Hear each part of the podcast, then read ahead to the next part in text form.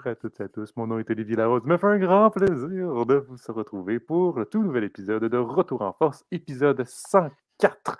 Eh bien, bonne année 2023. Aujourd'hui, on est toujours accompagné ben, de Douala Ibrahim et de Lou et Laurie Doré. On ne peut pas être mieux accompagné. Hein? Bonjour à vous deux. Salut! Alors que Doualé, je pense qu'il y a un petit problème de connexion. Bon. Il devrait revenir euh, sous peu euh, sans aucun problème, mesdames et messieurs. Euh, donc, aujourd'hui, on va parler de sport parce que, oh là là, qu'il s'en est passé des choses. En deux- ben, pour commencer 2023, elle est assez mouvementée. On va commencer par toi, Laurie. Euh, les ben, playoffs de la NFL. Ouais, c'est ça, voilà. Les playoffs C'est qui ont commencé hier. C'est qu'est-ce qu'on attendait tous. C'est qu'est-ce que Ben moment oui. où est-ce que beaucoup de personnes vont commencer à écouter du football américain parce que ça s'annonce à être chaud. Ouais, c'est ça.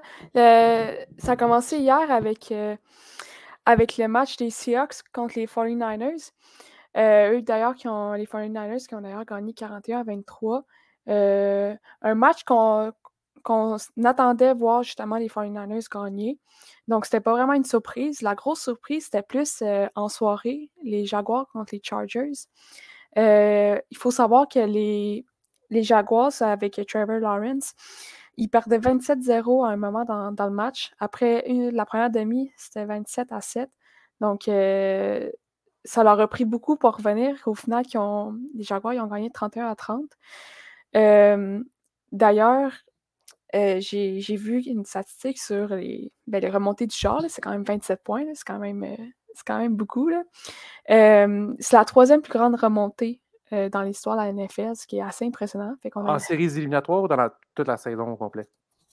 Ce que j'ai vu, c'était euh, c'était en série, oui, c'est ça. En. Fait que la Ouais, troisième plus ça. grande remontée en séries éliminatoires. Ouais, mais je pense que, sans me tromper, je pense que si ça reste quand même une des plus grosses, même, euh, même si on, Ouais. on est à ça sur, euh, sur une saison. Là. Bref, Trevor Lawrence qui a joué là, qui a joué tellement mal en début de, en début de match, lui qui a été victime de quatre interceptions.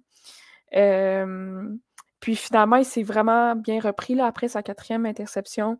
Euh, il était 24 en 31 euh, pour euh, les passes, 258 verges, puis il n'a pas été victime d'une autre interception après ça.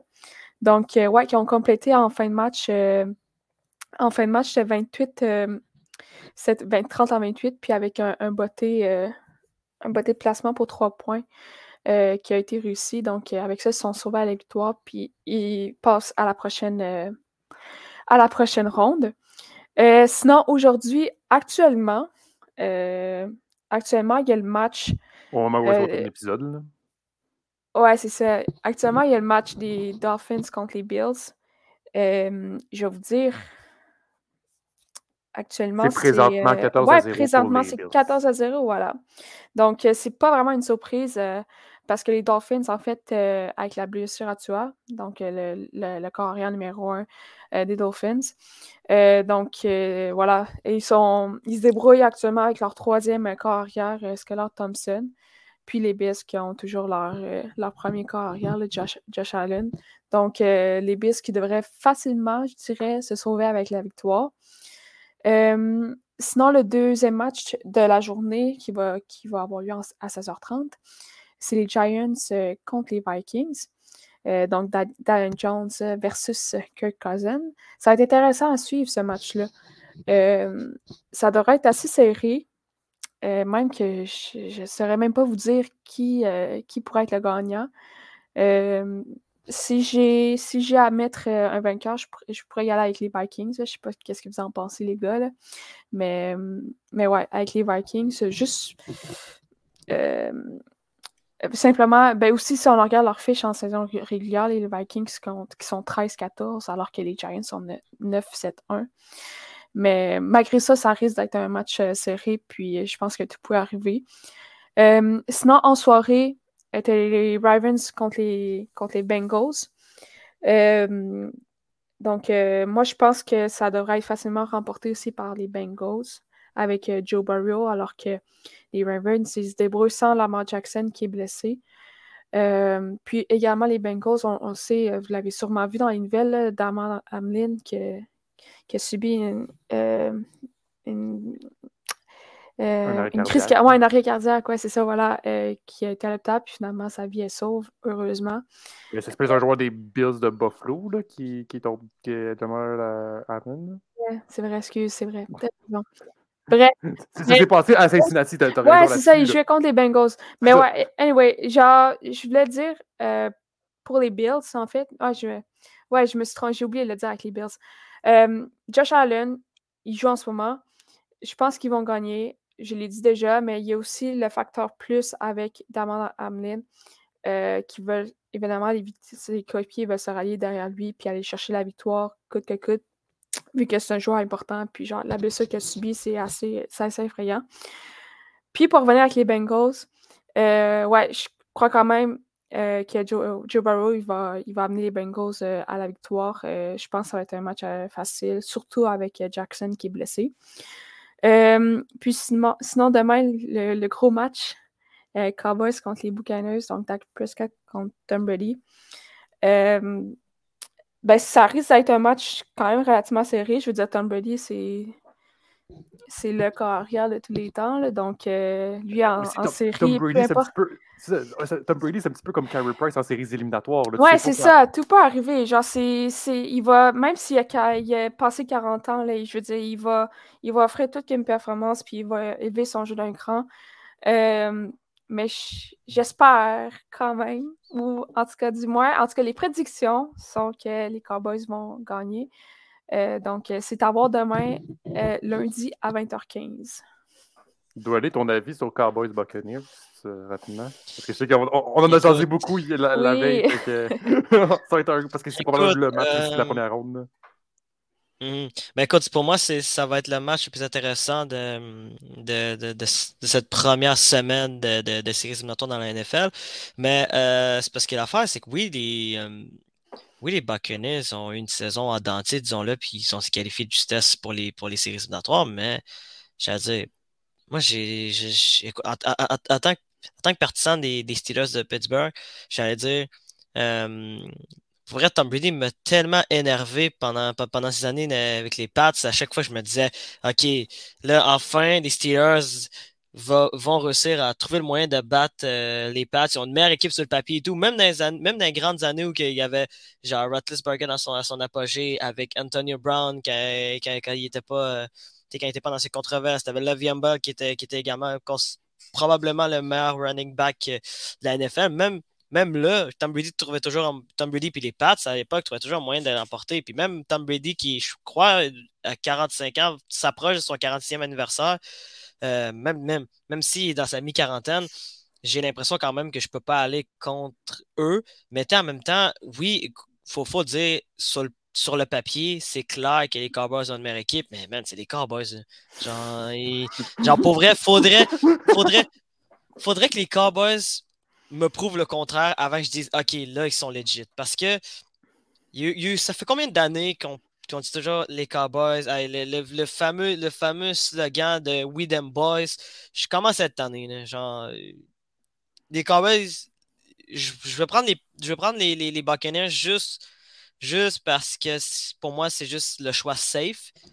Euh, mais euh, si la logique est respectée, normalement, les Cowboys devraient l'emporter. Mais c'est comme. C'est les Cowboys. Euh, comme parce que les Cowboys, pour ceux qui ne le savent pas à la maison, c'est un petit peu comme les Maple Leafs de Toronto. C'est difficile de passer de ronde. C'est facile à se qualifier en playoff, mais quand on mm-hmm. arrive en, en, série éliminatoire, oh, ça fait un bon choke en bon anglais. Puis ça n'arrive mm-hmm. pas à passer une, ronde de, de, séries éliminatoires. Exactement. Je trouve, que les Cowboys, de l'autre côté, je trouve les Cowboys ont réussi à, aller, chercher une place en, série éliminatoire, puis c'est mérité à 100% Par contre, ils sont tombés dans leur premier wildcard parce que les Eagles ont fini devant eux dans leur division.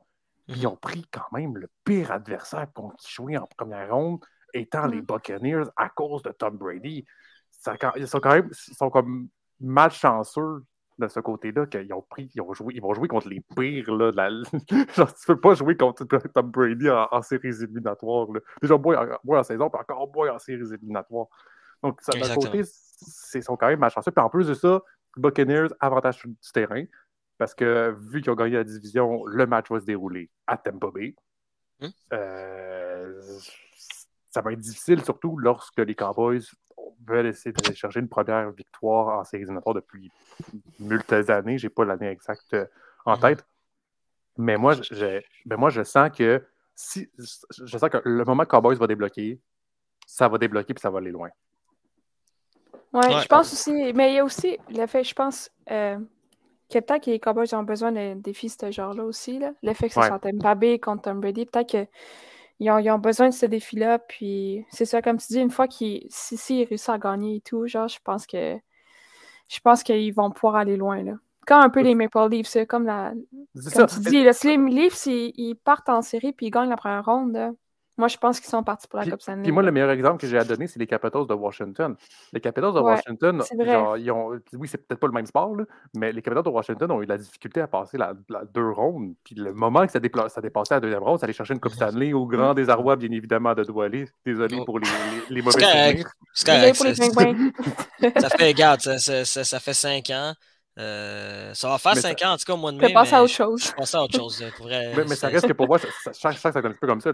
Une équipe comme ça, dès que ça débloque, il faut faire attention, puis parce que ça peut aller loin, puis ça peut. Maintenant que le petit, le petit truc qui ne marchait pas a réussi, là, ça va aller loin, puis j'ai hâte de voir qu'est-ce qu'ils vont donner. Parce que c'est probablement le, gros, le plus gros match de la, de la première ronde sincèrement, on va, on va se l'avouer. Ça va être assez intéressant de ce côté-là, euh, voir le résultat. Donc, les Cowboys contre les Buccaneers vont s'affronter donc, euh, le lundi à 8h15. Mm. Ça va être assez intéressant. Et ensuite, on va, voir les, après, ça va être les quarts de finale, les demi et la finale du Super Bowl qui aura lieu le 12 février. Euh, donc, déjà, on a déjà des adversaires, notamment quand on a parlé des Jaguars. Les Jaguars vont affronter les Chiefs, donc de Kansas City au second tour ça va être assez intéressant à suivre. On continue ceci. Euh, Doualé parle maintenant de, la, de, hockey parce qu'on est rendu à la mm-hmm. mi-saison dans la Ligue nationale de hockey. Euh, petit aperçu des, trophées qui peuvent venir. Euh, surtout, le, trophée de Rocket Richard de, de Maurice Richard va être assez chaud et. Imprévisible aussi, on doit se l'avouer. Ouais, écoute, euh, mais ouais, ça c'est. Ça risque d'être quand même intéressant, mais euh, j'allais dire. Il y a, d'autres trophées même que je trouve encore plus intéressants que le, Maurice Richard. Je vais revenir un peu plus tard pour, pour, pour ce trophée-là. Euh, bon, ben d'abord, écoute, pas de suspense au niveau du, du trophée Art. pour moi, en ce moment, c'est même pas proche. Quand même, McDavid connaît une saison historique. Je ne sais pas si vous vous rendez compte à l'heure actuelle. Quand même, McDavid a 83 points cette saison. Là. Puis, en ce moment, si, si, si McDavid n'obtient plus de points pour le reste des matchs des Oilers Edmonton, il est au-dessus d'un point par match, juste avec, son nombre de, juste avec son nombre de points en ce moment. C'est à quel point il est dans une catégorie à part. Quand même, McDavid, là, il est en voie de, connaître une saison de 160 points. Ça, on n'a pas vu ça depuis peu près 27 ans, si je ne me trompe pas. La dernière fois, c'était Mario Lemieux, euh, je crois que c'était au milieu des années 90, si je ne me trompe pas. Puis, mais avec David, cette saison, euh, sensationnel. Euh, va, probablement également avoir sa, première saison de 50 buts en carrière. Un exploit que McDavid n'a jamais réalisé dans sa, jeune carrière, il faut le dire. McDavid qui a remporté beaucoup de trophées individuels, euh, n'a pas remporté celui du Maurice Richard. Euh, là, en ce moment, euh, il est à 37 buts, il est meilleur buteur de la de hockey, mais c'est encore, comme, comme Lee l'a mentionné il y, a, quelques minutes, c'est une course qui est extrêmement serrée pour, pour, pour aller chercher le, le, Richard, qui est le, trophée remis au meilleur buteur de la. Mais au niveau des points, McDavid est dans une catégorie à part. Puis pour le trophée à date, c'est probable, c'est le favori à l'heure actuelle. Euh, juste si on regarde le nombre de points, il y a, il y a 15 points de plus qui sont plus proches poursuivant, qui est son coéquipier Leon Draisaitl, qui a 68 points. Lui aussi euh, connaît euh, un excellent début de saison. Si on regarde juste le, début de saison de, de, Draisaitl, il est exceptionnel aussi au niveau statistique, mais McDavid dans une autre catégorie. Puis, écoutez, il a eu 26 ans cette semaine. Ça, ça veut dire que McDavid, à l'heure actuelle, rentre dans ce qu'on appelle son, son, son, apogée, son prime euh, d'athlète, parce que d'habitude, quand ça arrive, c'est surtout entre 25 et 30 ans que c'est là que c'est là qu'on a le, meilleur échantillon des athlètes professionnels. Puis, euh, ben surtout en sport collectif, je parle. Là. Je sais pas si c'est la même chose pour les sports individuels, mais. Euh, ça dépend de quel sport aussi qu'on parle. Ouais, exactement. Fait que, mais au hockey, en tout cas, d'habitude, c'est entre 25 et 30, et 30 ans, des fois peut-être 32 ans, 33 ans pour certains joueurs. Mais là, McDavid, à 26 ans, rentre dans son apogée et, et, il domine à l'actuel. C'est le favori pour remporter le trophée Hart. Écoute, mention en arabe à Jason Robertson, l'attaquant des Stars de Dallas, qui connaît, connaît une saison extraordinaire, à 60 points déjà cette saison. Euh, euh, euh, grâce à sa, performance extraordinaire, pas juste lui, aussi sa ligne, quand, on y pense à, à, à et, et, à Joe Paveski, ils ont été capables de transporter cette équipe des Stars de Dallas qui est en ce moment au sommet de la division centrale, qu'est-ce qui, qu'est-ce que, est quand même assez surprenant à mon avis parce que les Stars de Dallas, juste, juste avant le début de la saison, lors des, lors des prédictions, euh, personnellement, je me disais, ah, les, je sais pas, les Stars de Dallas, c'est où? Ils ont une première bonne ligne. Ils ont un gardien de but prometteur à Jake, euh, qui, qui, a une excellente saison cette année. Et ils ont un excellent défenseur à, à Miro qui, est probablement, à mon avis, un des meilleurs défenseurs excellents de hockey. Mais à part de ça, tu regardais le, reste de la formation, tu étais comme, peut-être que ça risque d'être décevant, mais non. Grâce à Jason Robertson, puis grâce, euh, grâce à l'excellent travail de, Peter DeWar, leur, leur, entraîneur en chef, ben, euh, ils ont un excellent début de saison, de Dallas, euh, et, ils trônent à l'heure actuelle au, au sommet de la division centrale. puis l'autre mention en arabe également du côté de du, côté du trophée Hart, ben, c'est Tage Thompson. Thompson qui, qui, a, un excellent début de saison côté des, des, Sables de Buffalo. Bon, les Sables de Buffalo à l'heure actuelle ne, ne, sont pas des, séries éliminatoires pour l'instant. Euh, ils ne sont pas si loin, mais ça va quand même mieux au niveau de leur développement euh, si on se compare dans les années. Mais euh, j'allais dire pour pour euh, Thompson, c'est quand même 31 buts. Il y a eu plusieurs, il y a eu plusieurs grandes rencontres. On se rappelle du, du, fameux match. Euh, c'était 5 buts, si je me trompe ouais, pas. Contre, 5 buts, ouais, ça. Donc 4 buts en première période contre les, contre les Blue Jackets de Columbus. Euh, il, y a eu une autre, il y a eu une autre rencontre aussi, 4 buts cette saison aussi. Tej Thompson, euh, un excellent début de saison. Puis il y a déjà 30 buts dans, à, son, à son actif euh, et est parmi les meilleurs pointeurs d'un de hockey en ce moment il a 58 points euh, en 41 matchs, dont 31 buts. Donc, pour moi, euh, il mérite d'être euh, parmi, parmi les finalistes du trophée Hart. Bon, moi, la course que je trouve hyper intéressante, mesdames et messieurs, c'est celle du trophée Norris. Celle du trophée Norris, en début de saison, on se disait tous, OK, Cal McCarr l'a rapporté l'an passé. Il n'y a rien qui va empêcher Cal McCarr de rapporter deux trophées Norris consécutifs. et et surtout de vraiment se hisser en fait, euh, d'élargir son écart euh, comme meilleur défenseur de la salle de. Mais cette saison, euh, bon, Cal a, quand même bon a quand même eu une bonne première moitié de, saison. J'allais dire, il y a quand même il y a quand même 40 points à 41 matchs. Et c'est presque un point par match. Et c'est moins que l'an passé. Lui qui a quand même inscrit 90 points pour un défenseur, qu'est-ce qui est absolument extraordinaire. Mais pour moi, Cal n'est pas finaliste en tout cas, à mon avis, à l'heure actuelle, ne se retrouve pas parmi mes, mes, trois finalistes euh, pour le trophée Norris après, après la moitié de saison. Euh, je vais vous nommer trois noms. Euh, bon, pour moi, pour moi, mon favori, je, je, pense qu'il y a beaucoup de gens, je ne sais pas s'il y a beaucoup de gens qui vont être d'accord avec moi là-dessus, mais pour moi, euh, défenseur des Rangers de New York, Adam Fox, est absolument extraordinaire du côté des Rangers de New York. Euh, bon, euh, oui, oui, oui, il y a Eric Carson qui, qui a un début, qui, a, qui, a, eu une, ex, qui a eu une moitié. En fait, il y a eu une renaissance, Eric Carson, euh, cette saison au niveau offensif. Là, dire, euh, à l'heure actuelle, euh, il y a 56 points à 44 games. Là, genre, même, même Eric Carson. lui le meilleur pointeur au, niveau des défenseurs. Des défenseurs, genre, il est extraordinaire au niveau des points, mais il joue dans une équipe qui est poche avec les Sharks de Saint-Rosé. Et défensivement, Eric Carson, à son, lors de son prime avec les Standards d'Ottawa, Eric Carson était, disons-le, coup-ci, coup-ça défensivement. Mais là, en ce moment, c'est encore pire que lors de son, que lors de son apogée euh, au, niveau défensif. Et euh, euh, bon, sa défense risque. Bon, il y, a, beaucoup, il y a beaucoup de, encore une fois, de lacunes au niveau de sa défense, mais au niveau des points, Eric Carson, pour moi, n'est. être, être un quatrième attaquant, ça ne veut pas dire que pour moi favori et gagnant du trophée Norris. Mais tu sais, c'est ça, c'est parce qu'il y en a qui rentrent dans.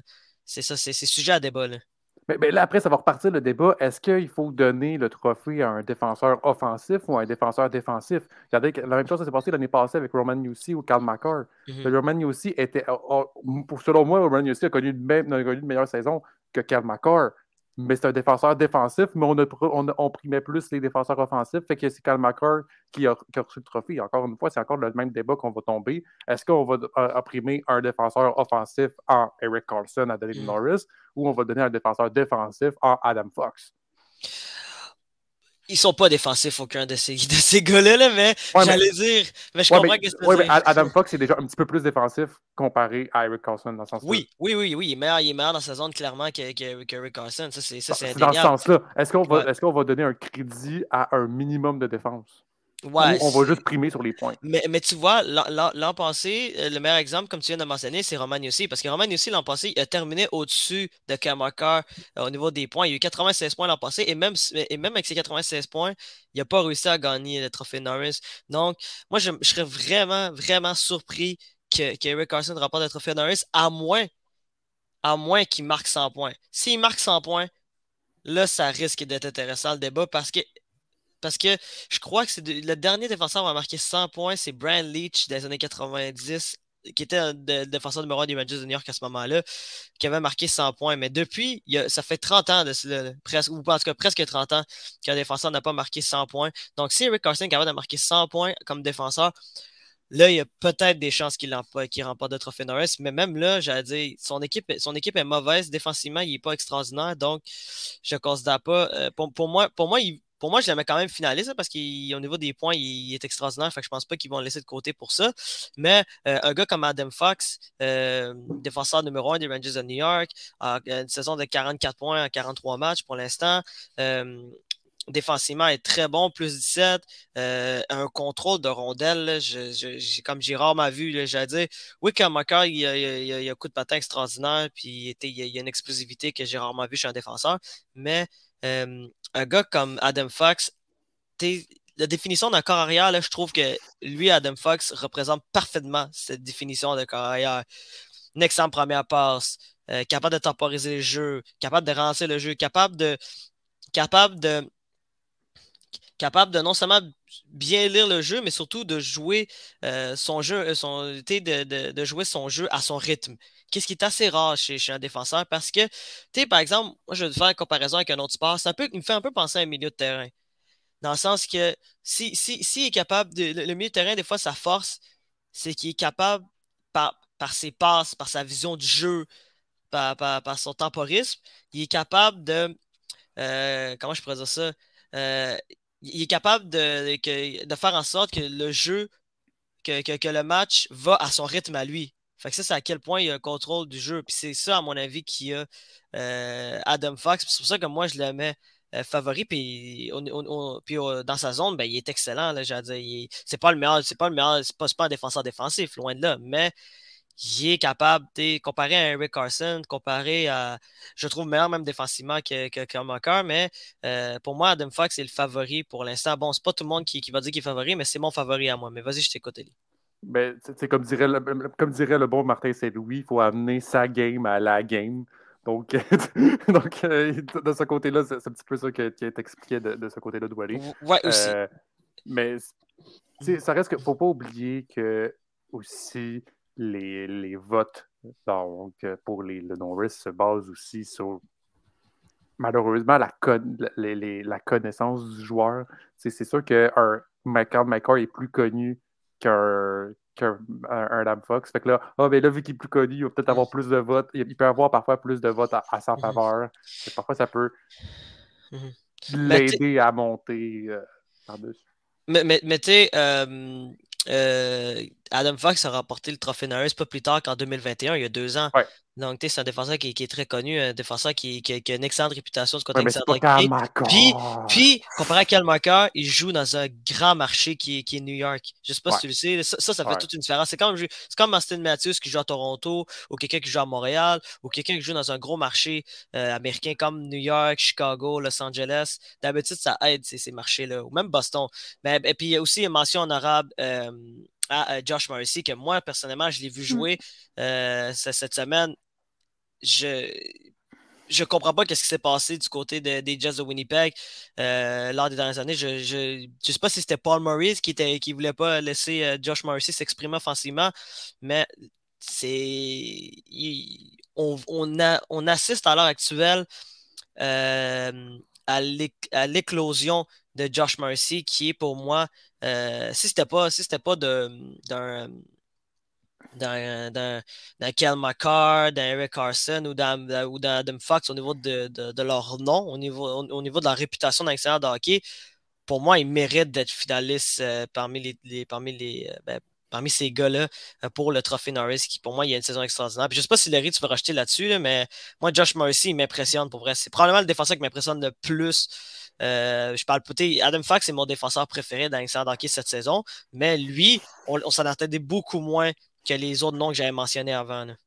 Ouais, c'est ça. Je suis en train de regarder ses statistiques, puis je l'ai vu jouer aussi, là, euh, Josh, Josh Mercy, puis c'est vrai que cette saison est assez impressionnante là, par sa vitesse, puis aussi le, c'est carrière euh, sur euh, le jeu de puissance avec les Jets. Mais si je regarde ses points l'an passé, là, il, y a, il y a déjà 10 points de plus cette année. Là. il y a 47 points en 43 games. Puis, ben, l'an passé, il y en avait 37 en 79. C'est toute une différence. Là. Puis, euh, ben, je suis d'accord avec toi. Là. Moi aussi, je vais, Josh Mercy, il, mériterait aussi d'être, euh, d'être parmi ces noms-là, puis parmi ces, finalistes, parce qu'il connaît vraiment une, grande saison. Puis, euh, puis même Eric Carson, je sais que parlait aussi qu'il était surtout offensif, puis défensivement, c'est plus dur. Mais puis c'est vrai aussi, là, de, défensivement, il est c'est pas le meilleur, on va dire. Ah. Mais cette saison, ça va mal avec les Sharks, c'est assez pénible. Mmh. Mais, mais j'ai vu, il est juste moins 4, ce qui n'est pas si pire dans les circonstances. Si on prend en compte que justement, les Sharks accordent beaucoup de buts, mmh. puis euh, Eric Carson, il joue des grosses minutes et tout, il est seulement moins 4. Euh, donc, c'est ça. Moi, je, euh, ça ne change pas que défensivement, bon, c'est plus difficile pour lui, mais si on prend en compte que l'équipe, ça va mal et tout, puis qu'il joue deux grosses minutes, euh, je trouve que c'est pas si pire. Puis ça, ça montre juste aussi qu'il connaît vraiment une bonne saison euh, offensivement aussi, avec ses 56 points. Mmh. Euh, donc, non, je suis d'accord avec tes choix, avec ton Adam Fox aussi, qui, qui, est vraiment un grand défenseur aussi avec les Rangers. Qui... Mais voilà, j'ai pas de choix. J'essaie de voir qui, qui pourrait gagner Norris. Puis ça, c'est quand même difficile. hein? ça, va être... Ouais, c'est ça, j'essaie de penser, puis ça va être difficile à, choisir qui, pourrait gagner, là, parce que c'est tous des gars qui sont ben, qui sont assez proches au niveau des, points aussi, puis au niveau de leur euh, aptitude aussi. Là, ils ont toutes des bonnes mains, puis ils ont tout un bon patin, puis parce que ça va, ça va être dur, ça va être, ça va le fun à voir d'ici la fin de la saison qui, qui pourrait se distancer ou pas, puis voir à quel point ça va être serré, cette course-là. Mmh.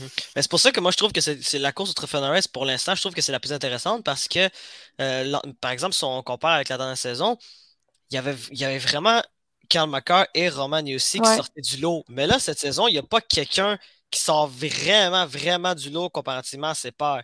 Fait que c'est vraiment là que je trouve ça intéressant. C'est pas comme pas comme le trophée que j'avais mentionné que tu as l'impression qu'il y a McDavid et tu le reste de la ligue. Tu comprends? Ouais, c'est ça. Euh... En même temps, McDavid était juste une autre dans une autre planète, là, c'est normal. Ah non, c'est ça. Ouais, c'est ça.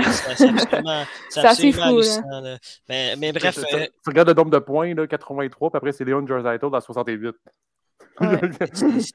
c'est assez incroyable. Mais bref, pour moi, à date, mon favori pour le trophée, euh, le trophée Norris, euh, euh, c'est Adam Fox. Mais est-ce que c'est lui qui va gagner? C'est loin déterminé. Puis aussi, mention en arabe également à, Rasmus Dallin du côté de Buffalo aussi, qui, lui, il ne faut pas l'oublier également, qui, qui, a, eu une bonne première moitié de saison du côté des Sabres de Buffalo. Bon, rapidement, les autres, ça va, ça, être plus facile. moi, Maurice Richard, c'est pour l'instant, McDavid. McDavid est le premier. Bon, il y a, des gars comme, euh, il y a des gars comme euh, Jason Robertson, Alexander Ovechkin aussi qui, qui, est pas loin également, qui, qui, qui lui. Mais lui, en fait, Ovechkin, c'est que c'est assez différent comparativement aux autres. Je trouve que lui, lui, il est à une autre quête. Lui, il est à la quête euh, de, rejoindre Gretzky et devenir le meilleur buteur de tous les temps. Donc, lui, il est dans une autre course comparé au reste. J'allais dire, c'est son trophée, Alexander Ovechkin. Mais si j'ai une prédiction, euh, je pense que Conor McDavid devrait l'emporter. Je pense que c'est son, dernier trophée qui, lui reste. Donc, euh, moi, pour lui, pour ça, ça va être lui. du côté du trophée, du trophée Selkie, je ne sais pas encore.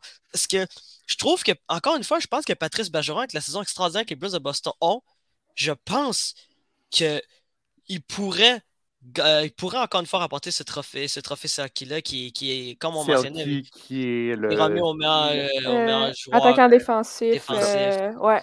Voilà. je pense que je pense encore une fois que, qu'un Patrice Bergeron devrait remporter ce trophée-là. Vous allez voir le, reste de, mes prédictions, là, c'est, ben, le, reste de mes favoris, encore une fois, là, il, y a, il y a beaucoup de joueurs des Bruins de Boston qui vont sortir, ou de, ou de membres des, des Bruins de Boston.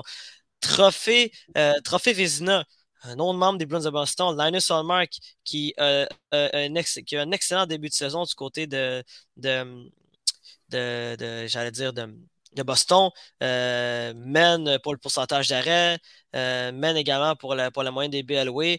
Euh, j'allais dire, il, est dans une catégorie à part.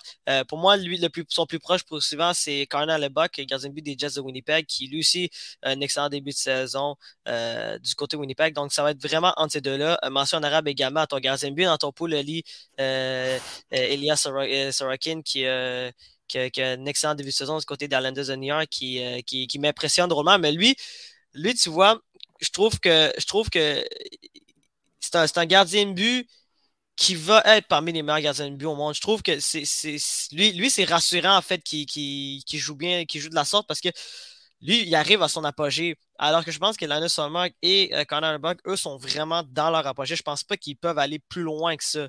Euh, donc, euh, c'est vraiment intéressant. Mais pour moi, en ce moment, Linus Solmark est, le favori pour remporter le, trophée Vizina.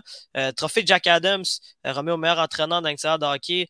Euh, là, ça, c'est intéressant. Tu as, le nom de Jim Montgomery qui, euh, ressort, l'entraîneur chef des Bruins de Boston, qui venait tout juste d'arriver du côté de Boston euh, lors de lors de, la dernière saison morte. bon, les Bruins de Boston sont cette saison sont absolument extraordinaires.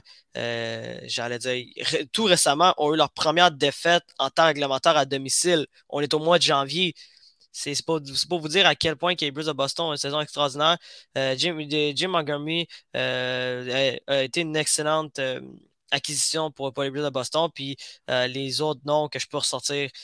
bon, tu as Lindy Ruff du côté des, des, Devils de New Jersey. Lui, c'est assez surprenant parce que en début de lors des premières rencontres au tout, tout, début de saison, le mois d'octobre, les gens au New Jersey le voulaient congédier. Il voulait, il voulait que, l'organisation, comme j'ai dit, à Lindy Ruff a commencé, commencé à lui et tout. Puis là, dès que, dès que les, les Devils de Jersey se sont retrouvés dans leur séquence de victoires consécutives, euh, là, ils ont, ils ont, ils ont dit on, s'excuse, Lindy Ruff, on s'excuse, on voulait pas, voulait pas dire ça.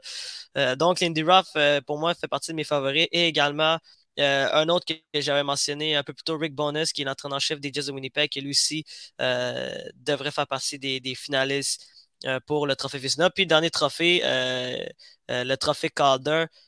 bon, ça aussi, c'est une autre course qui est assez intéressante. il y a plusieurs noms qui ressortent. tu as Matthew Beniers du côté des, du Kraken de Seattle. Tu as Logan Thompson, gardien de but des, des, des, des, Golden Knights.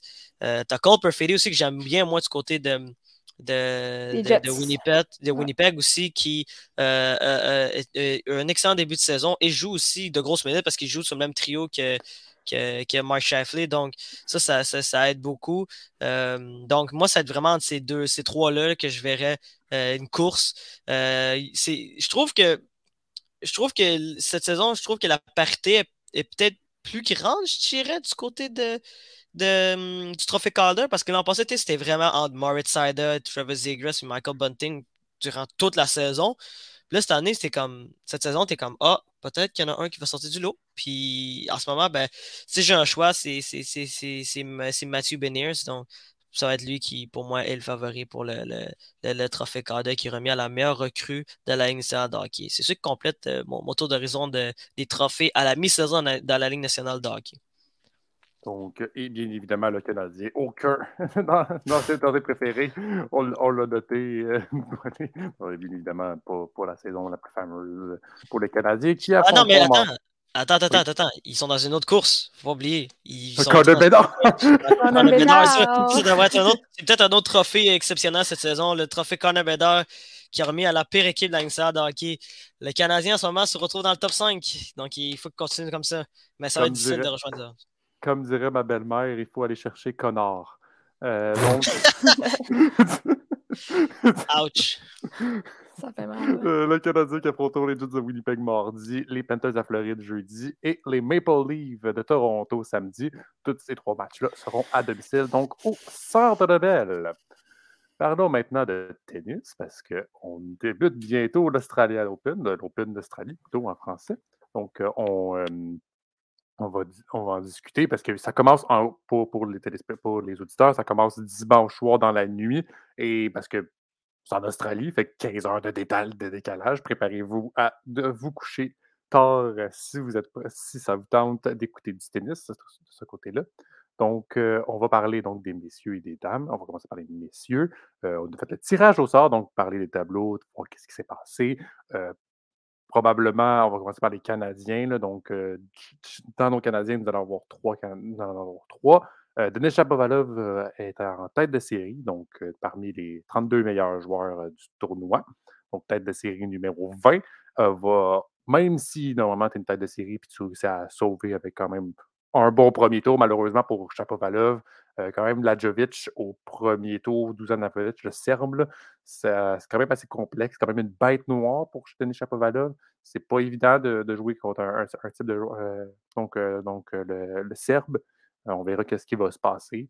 Et ensuite, il pourrait affronter un Aubert ou cartes en, en, troisième tour. Donc, c'est un petit peu plus complexe. Tirage, tirage pour Chapovalov un petit peu plus compliqué de ce côté-là pour Félix Auger-Aliassime, le Québécois, a, réussi quand même à avoir un meilleur tirage au sort. Ben, parce que bien évidemment, on tire les, tas de série, ensuite on tire le reste. Donc, au premier tour, on va affronter un autre Canadien, va affronter Vasek Popsicil au premier tour de, l'Open d'Australie. Donc, quand même assez intéressant, va être assez intéressant. Un duel canadien, premier duel canadien, donc chez les messieurs. Ensuite, s'il l'emporte, va affronter un Alex Molcam ou un Stan Wawrinka. Donc, ça serait, quand même, assez bon pour un Stan Wawrinka d'arriver au deuxième tour euh, euh, du, de l'Open d'Australie. Ensuite, au prochain tour, pour affronter Cerudoulo. Euh, au quatrième tour, il aurait un Cameron Norrie qui pourrait l'attendre.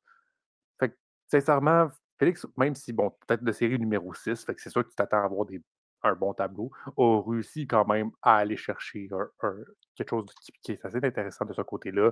a une portion de tableau qui, a quelque chose à faire. Il y a quelque chose à faire, faut il faut, faut qu'il prenne l'occasion. Euh, Félix va être parmi les meilleurs. Bon, c'est le moment de le prouver, euh, donc de ce côté-là. Euh, des matchs assez intéressants à, à, suivre. On va avoir Raphaël Nadal Rafael Nadal, tête de série numéro 1, parce qu'on rappelle que Carlos Alcaraz ne sera pas présent à l'Open d'Australie. Blessé, donc euh, n'a pas été présent. Euh, n'a pas été présent pour les finales de l'ATP, puis là, même là, sa, blessure a continué, donc ne pourra pas être là donc, pour cette tournée en Australie, euh, malheureusement. Donc, donc, Rafael Nadal est tête de série numéro 1. Et premier tour, un certain Jack Draper, pour euh, certains qui, l'ont oublié, euh, c'est un Britannique qui avait réussi à faire la demi-finale, l'écart ou les demi-finales euh, à Montréal. 40e mondial, donc pas chanceux de ce côté-là pour Rafael Nadal. on a hâte de voir ce qu'il va donner parce qu'on ne sait pas jusqu'où il va se rendre. ça va être assez complexe de ce côté-là. Et un certain.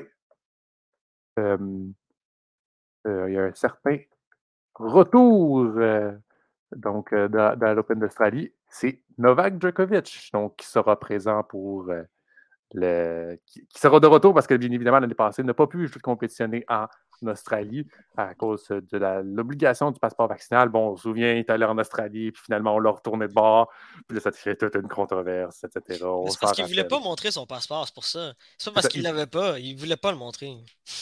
Mais techniquement, la, règle, c'est qu'il ne voulait pas le montrer. Mais ça reste que. il n'a jamais dit s'il était vacciné, mais comme par hasard, il n'a jamais été là, puis il n'a jamais été aux États-Unis. Là où est-ce qu'on le demande? Mais il ne voulait pas le montrer. C'est ça l'affaire. C'est ça. je, ne peux pas, je peux pas en dire plus que ça, Douali. C'est très bien. On va affronter l'Espagnol, donc Roberto Carabales Baena, donc au premier tour. Mm. Euh, on a aussi également le retour d'un certain, d'un certain joueur que Douali va, va se souvenir très bien que, que je vais le dire non, un certain Zverev, donc l'Allemand, donc qui va être de ah, retour. Euh, donc, euh, donc, qui va être de retour en Australie. On se souvient, le dernier tournoi qu'il a joué, c'était à Roland Garros, le moment où est-ce qu'il s'est blessé. Bon, là, après, il a eu joué d'autres petits tournois auparavant, donc pour essayer de se préparer euh, à la saison 2023. Bien évidemment, attendez-vous pas grand-chose, mesdames et messieurs. ça va être, c'est vraiment comme un retour pour commencer. C'est sûr que c'est sûr que celui qu'on. c'est sûr que ça donne une chance pour Taylor Fritz, donc tête de série numéro 8. Donc en fait, les deux s'affronteraient au quatrième tour. Mais là, Zverev va probablement pas aller au quatrième tour. Fait que Taylor Fritz pourrait. Ça donne une chance à Taylor Fritz d'aller encore plus loin. Donc, quand même réussi, quand même chanceux sur ce tirage-là de ce côté-là. Euh, donc, parlons maintenant, c'est complète pour les messieurs, parlons des dames rapidement. Euh, Bianca Andreescu va affronter une tête de série, donc euh, Bouskova, la Tchèque, en tête de série numéro 25. pour Bianca Andreescu, ça va être assez compliqué parce que si elle parvient au troisième tour, elle pourrait croiser une certaine Igaz Viantec. C'est pas n'importe qui au milieu du tennis, qu'on peut dire ça de même. Première, série, première tête de série, première, même numéro 1 mondial. Et mm-hmm. euh, Leila Fernandez va affronter, ça aussi, ça va être, passé, ça va être pas évident pour elle, affronter Alizé Cornet, au, euh, la française, donc au premier tour. Si elle l'emporte, elle pourrait affronter Caroline Garcia, tête de série numéro 4. Euh, ça va être pas évident. Et euh, une autre Canadienne aussi qui va rentrer, euh, donc, qui a réussi à parvenir à se rentrer dans, le tableau principal, Catherine euh, Sebov, donc, qui, elle, affrontera Caroline Garcia au premier tour. Et, Rebecca Marino. Rebecca Marino va affronter Lin Zhu, donc la chinoise, et ensuite elle affrontera, elle affrontera Jill Teschman si elle parvient à se qualifier à passer au prochain tour, donc tête de série numéro 32. Donc, si se complète un peu le tour, on en reparlera la semaine prochaine. Ça les trois premiers tours qui vont être faits, donc ça va être assez intéressant de ce côté-là. Laurie, oui. Euh, beaucoup de controverses chez le CF Montréal. Euh, ça a été assez une semaine compliquée pour eux. On peut le dire, une saison morte qui a été très compliquée même. Euh, j'ai hâte de voir ce que tu vas dire parce que je pense que doit aller sortir, sortir pour pas, pour pas dire de quoi. Correct, c'est correct. Non, on en changera, on en changera. Là. Non, mais en fait, euh, ce qui s'est passé lundi, euh, c'est que Sandro Grimpe a été nommé entraîneur-chef de l'équipe de réserve du CF Montréal. Puis ce qu'il faut savoir, c'est que Sandro Grimpe, ben, c'est vraiment c'est un homme assez controversé. Puis passé assez assez nébuleux parce qu'il a, posé des gestes puis il a écrit des choses euh, euh, qui, qui se font vraiment pas. Puis euh, je vais retourner un peu dans le temps en fait pour, pour expliquer pour, pour les gens à la maison. C'est que, bon, ça a commencé en 2009 là, parce qu'en fait, Sandro Grimpi, c'est un ancien joueur ben, de l'Impact de Montréal, là, 17 Montréal en fond. Puis en 2009, pendant un match, ben, il a empoigné au cou Mauro Biello, qui était qui était dans ce temps-là le capitaine de, l'équipe, qui est par la suite, quelques années plus tard, devenu l'entraîneur-chef euh, de l'Impact. puis ouais, il a empoigné par le coup euh, Mauro Biello. Puis, euh, puis tout de suite après, son contrat il a été résigné. Puis bon, c'était par, probablement par accès de colère et tout, par émotion qu'il a fait ça. Puis, mmh. bref, c'est un geste qui, qui, qui, ben, qui se fait pas, puis qu'il a, il a vraiment été euh, euh, euh, pénalisé pour ça. puis quelques années plus tard, en septembre 2012, après les élections de Pauline Marois comme, comme premier ministre du Québec, puis à la suite aussi des attentats survenus au Métropolis le soir du 4 septembre, il a écrit sur Twitter que la seule erreur que le tireur a commis, c'est de ne pas avoir atteint, euh, ben, en fait, la cible, qui était Pauline Marois.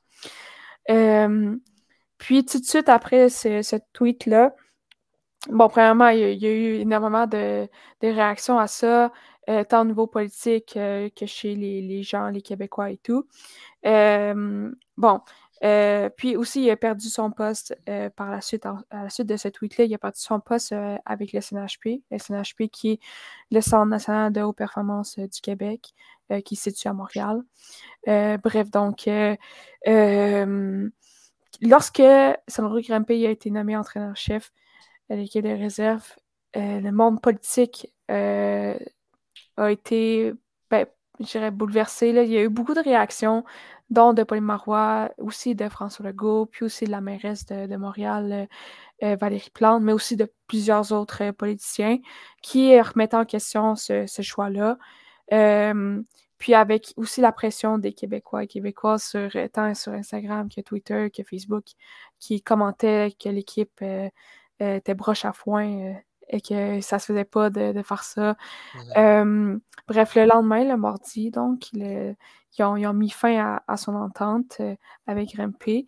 Puis, puis donc, beaucoup de réactions négatives envers le club. les gens ils ont beaucoup remis en question leur décision. puis au final, sans trop faire de bruit, c'est Patrick Viola qui, qui, avait été à la base nommé entraîneur adjoint à Grente qui, qui a été finalement nommé entraîneur-chef de l'équipe de réserve. puis en lisant des articles sur ça et tout, il y a des journalistes qui, se posaient la question est-ce que, malgré ces, gestes-là, est-ce qu'il y aurait pu avoir une deuxième chance ou pas? Puis là, bon, je sais pas à quel point il aurait pu avoir une deuxième chance. Il y a aussi la meilleure qui. Parce qu'en fait, ce qu'il faut aussi comprendre, c'est que quand il est arrivé pour sa conférence de presse et tout, genre, il a juste fait des excuses un peu banales, tu sais, genre, euh, je m'excuse auprès des Québécois, blablabla.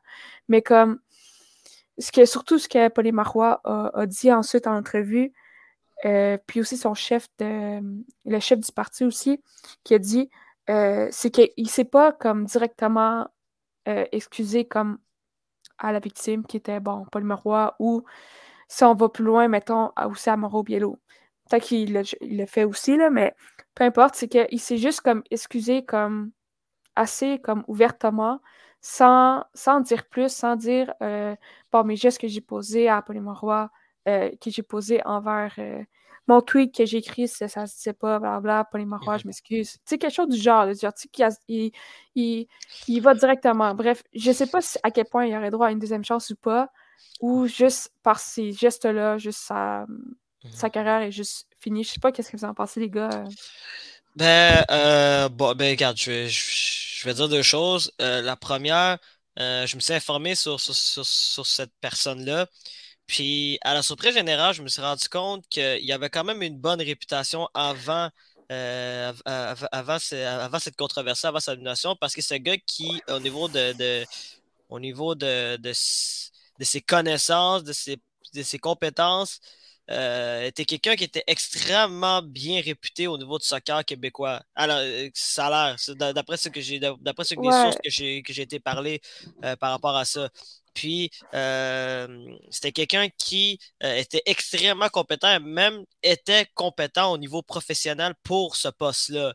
Mais malheureusement, dans son cas à lui, c'est pour ça que je suis un peu extrêmement fâché après CF Montréal, c'est parce que me semble que, me semble surtout, surtout que c'est quelqu'un que tu connais depuis longtemps, tu es supposé de connaître ce personnage-là, tu es supposé d'avoir fouillé euh, sur, sur, ces, anciennes histoires, puis se rendre compte que comme yo, il y a quelque chose qui cloche, tu peux pas, tu peux malheureusement pas l'engager, malgré que j'ai dit, malgré que cette personne-là soit la personne la plus compétente au monde, si, si, si, elle, si elle commet des frasques euh, qui sont impardonnables, ben malheureusement, il peut pas, il peut, il peut pas avoir ce poste-là. Puis c'était son cas à lui.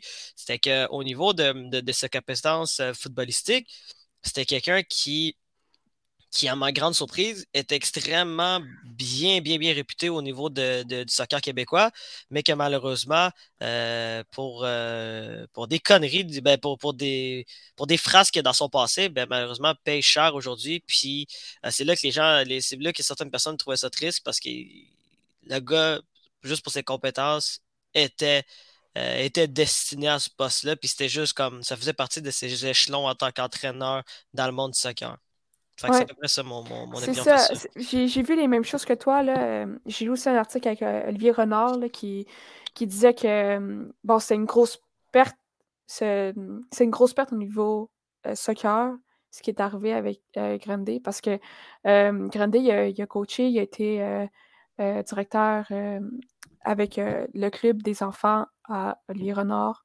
Puis Olivier Renard, il disait, ben, on n'a jamais eu de problème avec lui dans, le club. Euh, puis il était vraiment aimé par les enfants, les parents.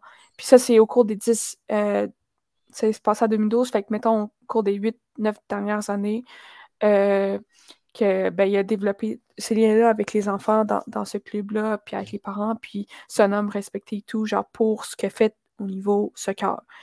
Euh, puis c'est ça, fait qu'Olivier Renard, ce qu'il disait, c'est que c'est un peu triste, euh, ben pas triste, mais genre c'est un peu genre plate pour le soccer que cet homme-là puisse pas coacher pour euh, le CF Montréal dans l'équipe réserve.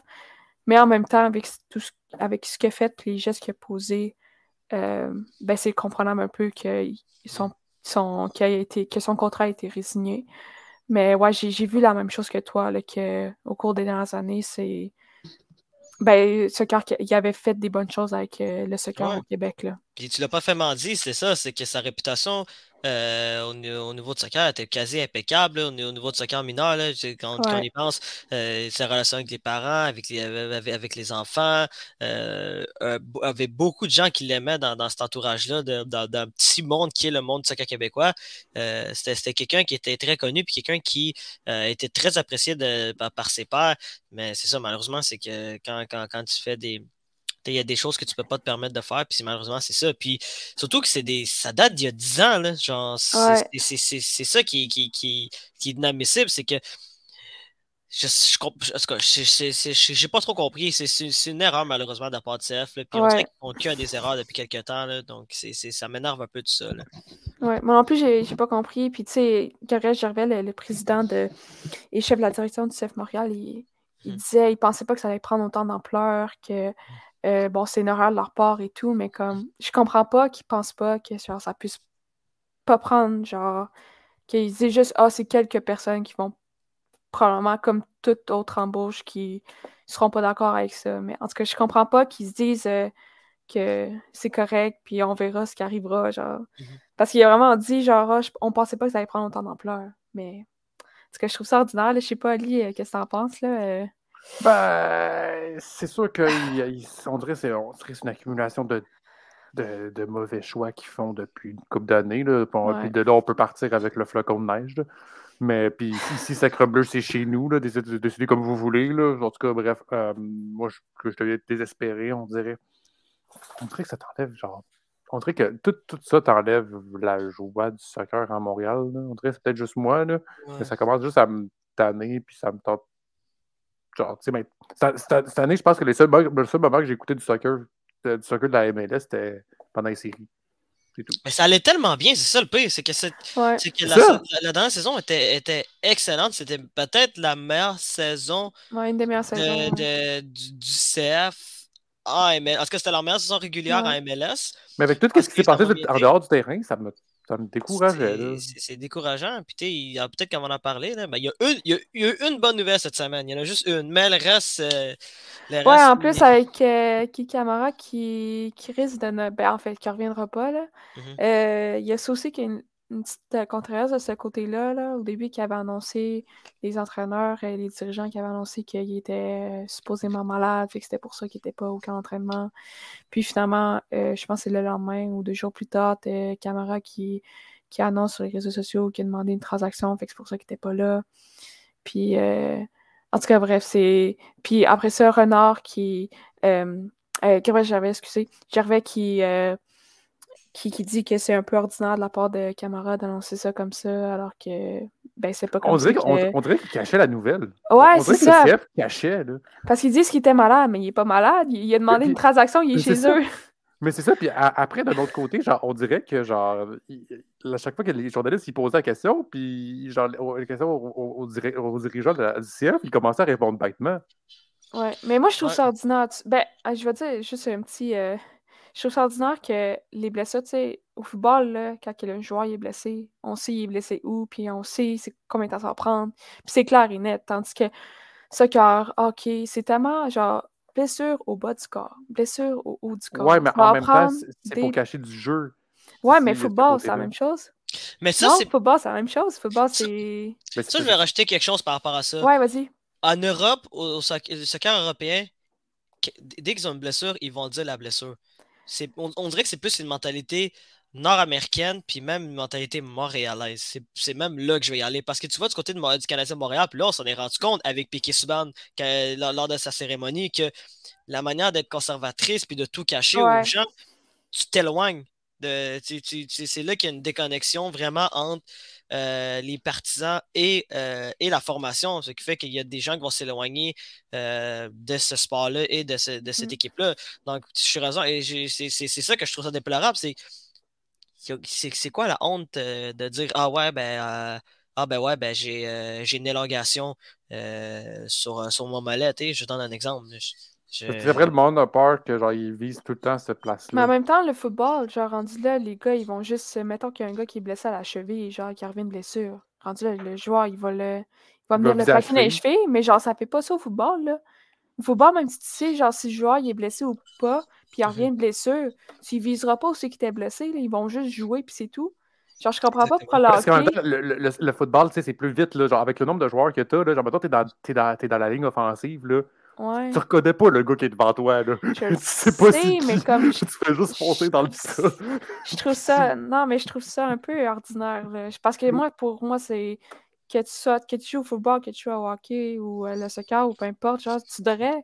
Genre, les partisans, ils devraient être capables de savoir où mm-hmm. t'es blessé. Genre, parce que, tu sais, ils parlent aussi, genre, surtout les Canadiens, là, tu sais, ils parlent d'être plus ouverts aux partisans, puis d'être plus proches des partisans, puis toutes ces, ces affaires-là. Mais comme cet aspect-là de genre être, de dire comme comment les joueurs sont, puis quand est-ce qu'ils vont revenir, puis ils sont blessés où et tout. Genre, il me semble que ça, devrait faire, ça, ça rentre dans, dans cet aspect-là. Je trouve qu'il y a une avancée, mais pas assez. Mais ouais, c'est ça. J'ai remarqué aussi que justement les Canadiens, ils donnent souvent des mises à jour. Euh, tu sais, on a une mise à jour dernièrement de, des blessés comme Matheson, Gallagher, Goulet, mm-hmm. dans combien de temps à revenir. Fait tu sais, on, puis, dans, euh, puis dans les années passées, on n'avait pas ça. Euh, ce genre d'update-là. -là, c'est sûr que quand tu mets une journaliste en, en, com, euh, voilà, c'est sûr que là. c'est sûr que. Regarde, je, je, vais vous dire l'exemple le plus flagrant de ça, à quel point, à, quel point ça avait été catastrophique. Euh, en 2015-2016, quand Carey Price était blessé au mois de novembre, puis qu'ils ont dit Ouais, il va revenir bientôt, il revient à l'entraînement, puis qu'au final, il n'est juste jamais revenu, puis que ça a duré des mois ben, ça avait juste frustré tout le monde à la fin. Genre, autant ses coéquipiers que nous autres, les, les, les, gens qui sont de l'extérieur. Donc, ça, ça, sert à quoi de, de cacher une blessure? Moi, j'ai de la misère à comprendre. C'est pas comme si les gens disaient. C'est pas comme. Moi, je pense pas que les gens, euh, les, les, autres, les, les, joueurs adverses réfléchissent puis, puis, qu'ils se disent Ah, ben écoute, on va le viser directement là. Directement sur sa blessure. Genre.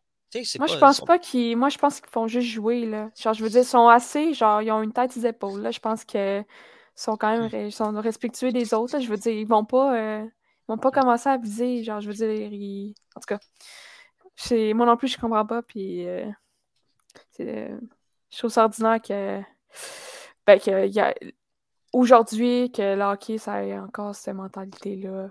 Moi, je pense qu'il devrait, il devrait prendre la mentalité du football, puis être plus, euh, plus direct, puis plus, plus ouvert. Là. Donc, ouais. semaine assez difficile euh, du CF Montréal. Ouais, tu sais, pour dire que CF Montréal, ouais, c'est ça. C'est ça. Ouais, c'est ça. C'est pas, ça. C'est pas bon débat hyper, hyper, hyper intéressant. Euh, ouais. doit aller rapidement la Premier League. Ah, rapidement, écoute. Euh, Thomas Lafont n'est pas là, mais, mais normalement, il sera aux anges. Bon, euh, ça fait pas. Ça, ça dans, fait mon, dans mon oreille, on me dit qu'il est en train de crier dans sa chambre. Euh... Ouais, c'est exactement ça. il est en train d'ouvrir la bouteille bon, de champagne. écoute, ça fait à peu près deux semaines que, que, la Première Ligue est de retour officiellement. Non, même pas trois semaines à peu près que la Première Ligue est de retour. Et euh, Arsenal avait, avait, un match euh, assez important cette semaine. Euh, et ça a été une, une bonne semaine pour Arsenal. A remporté dimanche 2 à 0 face à Tottenham dans leur derby londonien. parce qu'il faut savoir que historiquement, Arsenal et, et, et Tottenham, c'est vraiment la bataille du nord de Londres. Donc, c'est une grande bataille. Entre, entre vraiment deux quartiers de Londres qui, se détestent. Puis, euh, puis écoute, Arsenal euh, qui continue euh, à, avoir un bon. Avoir, ben, continue sur leur lancée puis avoir une bonne saison. Et l'autre bonne nouvelle, non seulement de cette victoire face à Tottenham, mais aussi le, samedi, la victoire de Manchester United dans, le derby mancunien. Manchester United qui a battu Manchester City par la marque de 2 à 1 grâce à deux buts en l'espace de 4 minutes de, Bruno, de, Bruno, Fernandez et de Marcus Rashford qui continue sa bonne séquence, sa bonne séquence. Et euh, ont, été capables de museler le Erling Haaland qui, qui, était, le, qui le, meilleur attaquant de, de, de Première Ligue euh, euh, depuis le début de la saison. Aucun but de marquer pour sa part. Puis ça fait en sorte que Arsenal se, distance maintenant à 8 points de Manchester City, 47 points. Puis, euh, écoute, euh, chapeau Arsenal, hein, qui, qui, continue à prouver à tout le monde que finalement, ben, ce début de saison-là, c'était pas, c'était pas un feu de puis qu'ils vont peut-être trouver le moyen ou trouver un moyen de remporter euh, une première ligue depuis, depuis je crois, c'était 2004, depuis 19 ans maintenant. Donc, c'est un excellent début de saison. pour, pour Arsenal.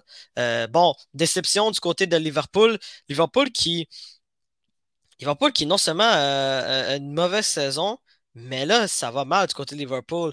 Euh, on va chercher euh, Cody Gagpo, qui, était, euh, qui était un joueur qui s'était révélé du côté des, des lors de la Coupe du Monde? et et euh, qui avait beaucoup de joueurs qui n'ont pas participé à la Coupe du Monde dans leur effectif puis qui pouvaient se préparer vraiment euh, à avoir une deuxième bonne moitié de saison, ben, euh, ça va mal du côté de Liverpool. Bon, a perdu 3-0 ce week-end face à Brampton. Brampton, c'est ça, pardon. ça, c'est une défaite qui fait extrêmement mal. Puis en plus, tu perds ton, ton, ton rock en défense, Verger Van Dyke. Euh, pour plusieurs semaines. Ça, ça fait extrêmement mal du côté de Liverpool. On, se rappelle en 2021, euh, quand, le, quand Virgil van Dijk s'était déchiré le ligament croisé intérieur, à quel point que pardon, à quel point que son, son, absence fait toute une différence du côté de, de, de, Liverpool. Puis euh, écoute, grosse semaine également du côté de Chelsea. Chelsea a remporté, a remporté un match, a remporté face face à, face à Crystal Palace. c'est la, fin du monde de guys. Ah, on arrête tout. Chelsea a gagné. Non, mais là, Chelsea, rien ne va du côté de, de Chelsea. J'allais dire. Puis pourtant, pourtant, ils ont été chercher trois joueurs. Là. Euh, bon, tu as, Christopher Nkoukou qui, qui, est arrivé du côté de, de l'Allemagne, euh, qui, qui, devrait arriver très bientôt euh, dans, dans, la formation de, euh, de Chelsea. Tu as Jao Félix maintenant aussi, qui, qui, est, qui, qui la nouvelle arrivée euh, du, côté, euh, du côté de Chelsea en provenance de l'Atlético Madrid sur, sur prêt. a eu un carton rouge à son premier match aussi cette semaine, ça faut le dire. puis aussi la raison pourquoi, la raison pourquoi cette victoire-là de, de, de, Chelsea est vraiment importante, c'est que yo, après, après l'humiliation qu'ils ont eue contre Manchester City en FA Cup, de perdre 4 à 0. Euh, le mauvais début de saison en première ligue. Euh, cette victoire-là contre Crystal Palace, qui est une victoire maigre, il faut le dire, par la marque de 1 à 0, euh, va faire, faire, un grand bien à Chelsea, Puis juste pour finir rapidement sur Chelsea, viennent d'officialiser l'arrivée de l'ailier gauche ukrainien Mikhailo Mudrik qui, qui arrive en provenance de Shakhtar Donetsk pour, pour une bonne somme, quand même 110 millions d'euros. Euh, était un joueur qui était très convoité au niveau de la première ligue. Il y avait une course entre Chelsea et Arsenal pour aller chercher Modric. Euh, puis euh, Modric, en plus, qui des fois laissait, laissait des petits indices qui, qui, qui, disaient que des petits indices laissant, laissant un petit aperçu de, de, ses, de, ses, envies pour sa première sa, ben, pour sa destination qu'il voulait aller. Puis il voulait aller du côté d'Arsenal. Donc on se disait tous Ah ben là, euh, il vient de poster euh, une photo, une story sur, euh, Instagram de, lui en train de regarder un match d'Arsenal. On s'est dit, ben là, il va juste côté d'Arsenal, mais finalement, va rejoindre Chelsea pour, par, un transfert de Shakhtar Donetsk jusqu'à Chelsea pour, la somme de 110 millions d'euros et devient officiellement la nouvelle recrue, ben, en fait la dernière recrue officielle du côté de Chelsea. juste rapidement pour, pour le classement de la première ligue, Arsenal euh, est au sommet avec 47 points, 8 points devant euh, Manchester City. Crystal, euh, pardon, Newcastle qui est, qui, est troisième à égalité avec Manchester United, mais Manchester United a un match en main, donc pourrait, pourrait devancer Crystal Palace au troisième rang. Tottenham complète également le top 5 et des grosses déceptions. Newcastle, tu veux dire? Ah ouais, Newcastle, pardon. Puis, euh, ben, les grosses déceptions, c'est euh, Liverpool qui, qui, à l'heure actuelle, est 9e de Première Ligue et Chelsea qui se retrouve 10e de Première Ligue. Donc, euh, une, saison qui, qui, une saison qui est très enlevante du côté de, de, la Première Ligue, qui est la, qui est la Division 1 anglaise, qui est considérée comme la, probablement la meilleure ligue de, de soccer au monde. Puis écoute, peut-être que Thomas pourra dire à retour en force que Arsenal sera champion de Première Ligue. Mais écoute, il reste encore beaucoup de chemin à faire du côté d'Arsenal. Oui, bien parce qu'il y a des très bons matchs donc, à suivre. La semaine prochaine, Manchester City affronte Tottenham jeudi, Liverpool affronte Chelsea samedi. Mhm. Et Arsenal affronte Manchester United dimanche. Donc, ça va être très, trois matchs qui vont être très intéressants de ce côté-là. Madame, messieurs, merci beaucoup. Merci, ça fait un grand plaisir. Hein? Désolé pour les réseaux, mais là, ça va mieux. Ah non, mais, non, mais ça, ça, a même très bien fonctionné de ce côté-là. Euh, le monde s'en est même pas rendu compte. Je suis pas mal sûr de ça, de aller, mon cher. tant mieux de ce côté-là. Euh, donc, mesdames et messieurs, merci beaucoup d'avoir écouté. On se retrouve la semaine prochaine pour encore parler plus de sport. Un petit peu, une épisode un peu plus long parce qu'on a débattu encore. encore et toujours. Mais bon, on est là pour ça, bien évidemment. Mon nom est Olivier Larose et je vous salue. Allez, à la semaine prochaine. Ciao.